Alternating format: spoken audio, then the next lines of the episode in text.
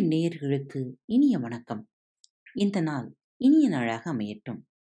இன்று ஒரு தகவல் பகுதியில் தென்கட்சி கோ. சுவாமிநாதன் அவர்களின் எழுத்து வடிவிலிருந்து இதோ உங்களுக்காக. புதையலை புரிந்து கொள். ஒரு இளைஞன் ஒரு சாலை ஓரமாக அழுது கொண்டு உட்கார்ந்து இருந்தான். அந்த பக்கமா பிச்சை எடுத்து சாப்பிட்ற ஒருவன் வந்தான். ஏன் அழுதுகிட்டு உட்கார்ந்திருக்கேன்னு கேட்டான். என்கிட்டே ஒண்ணுமே இல்லை.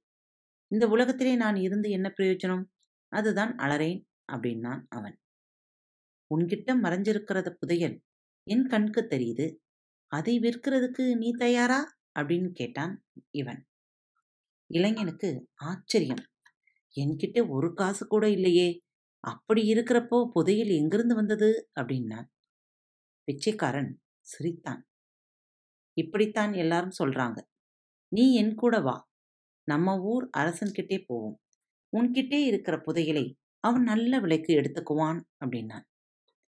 அது எப்படி உனக்கு தெரியும்னா இதுக்கு முன்னாடியும் இது மாதிரி பல பேரை அரசன்கிட்டே அழைச்சிக்கிட்டு போயிருக்கேன். அதனாலே தான் உன்னையும் கூப்பிடுறேன் நான் இவனுக்கு ஒன்றும் புரியல. நம்ம கிட்ட என்ன இருக்கு? இவனே பிச்சை எடுத்து சாப்பிட்றான். இவன் நம்மளை ராஜா கிட்ட அழைச்சிக்கிட்டு போறேங்கிறான்? யோசிச்சான். என்ன யோசிக்கிற? உனக்கு பணம் வேணும்னா என்னோட வா அப்படின்னான் அவன். சரி இங்கே உட்கார்ந்துட்டு இருக்கதை விட அங்கேயாவது போய் பார்ப்போம் புறப்பட்டான். அந்த இளைஞனும் பிச்சைக்காரனும் அரண்மனை நோக்கி நடந்து போய்கிட்டு இருக்காங்க வழியிலேயே அந்த பிச்சைக்காரன் சொன்னான் இதோ பாரு முன்னாடியே சில விஷயங்களை நாம் பேசிக்க வேண்டியிருக்கு. சரியா தெளிவாக முடிவு எடுத்துக்கிட்டு அதுக்கப்புறம் ராஜா கிட்டே போகணும். ஏன்னா அங்கே போய் அது முடியாது. இது முடியாதுன்னு சண்டை போட்டுக்கிட்டு இருக்கக்கூடாது ராஜாவுக்கு விலையை பற்றி கவலையே இல்லை. எவ்வளவு சொன்னாலும் நமக்கு பணம் கிடைக்கும். ஆனால் அதுக்கப்புறம் நான் இதை விற்கிறதுக்கு தயாரா இல்லைன்னு சொல்லக்கூடாது அதனால புதையலை விற்கிறதா இல்லையாங்கிறத இங்கேயே தெளிவா முடிவு செஞ்சுக்கணும்.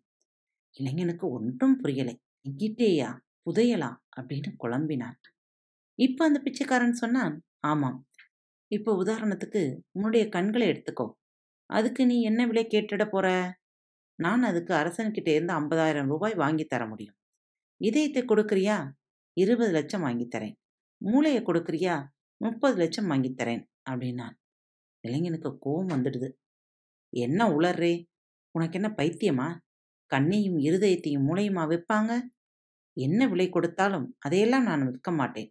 நான் மட்டுமல்ல யாருமே விற்க மாட்டாங்க அப்படின்னா இப்ப அந்த பிச்சைக்காரன் வாய்விட்டு சிரிச்சான். இப்ப பைத்தியமானது நானா நீயா? லட்சக்கணக்கான கோடிக்கணக்கான ரூபாய் பெருமானம் உள்ள பொருட்களை உன்கிட்டேயே வச்சுக்கிட்டு விற்க முடியாதுன்னு சொல்றனே நான் ஏழை. என்கிட்ட ஒண்ணுமே இல்லைன்னு மரத்தடியிலே உட்கார்ந்து அழுதுகிட்டு இருக்கியே அப்படின்னான். இன்றைக்கு பல பேர் தன்கிட்டே புதஞ்சிருக்கிற ஆற்றலை புரிஞ்சுக்க முடியாமலேயே அவதிப்பட்டுக்கிட்டே இருக்கிறாங்க. புதையலை நாம தான் தோண்டி எடுக்கணும்.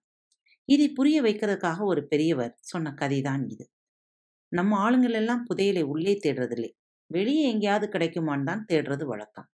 ரயில்வே ஸ்டேஷன் பக்கம் வெளியிலே ஒரு டாக்ஸி நின்றுகிட்டு இருந்துச்சு. அந்த பக்கம் அந்த ஒருத்தர் டாக்ஸி டிரைவரை பார்த்து ஐயா உங்க வண்டியின் பின் சீட்டிலே ஒரு மணி பர்ஸ் கிடக்குது. யாரோ மறந்து விட்டு போயிருக்காங்க அப்படின்னார். இல்லை இல்லை. அது காலி பர்ஸ் தான். அதை அங்கே போட்டு வச்சிருக்கேன் அப்படின்னார் டிரைவர். ஏன்னு கேட்டார் இவர்.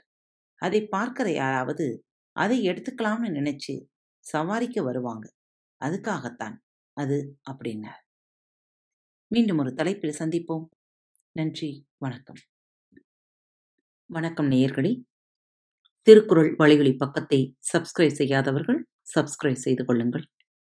ஃபேவரட் பட்டனை அழுத்த மறக்காதீர்கள். உங்களது கருத்துக்களை மெசேஜ் பாக்ஸில் ரெக்கார்ட் செய்தோ அல்லது இமெயில் முகவரியிலோ தெரிவியுங்கள்.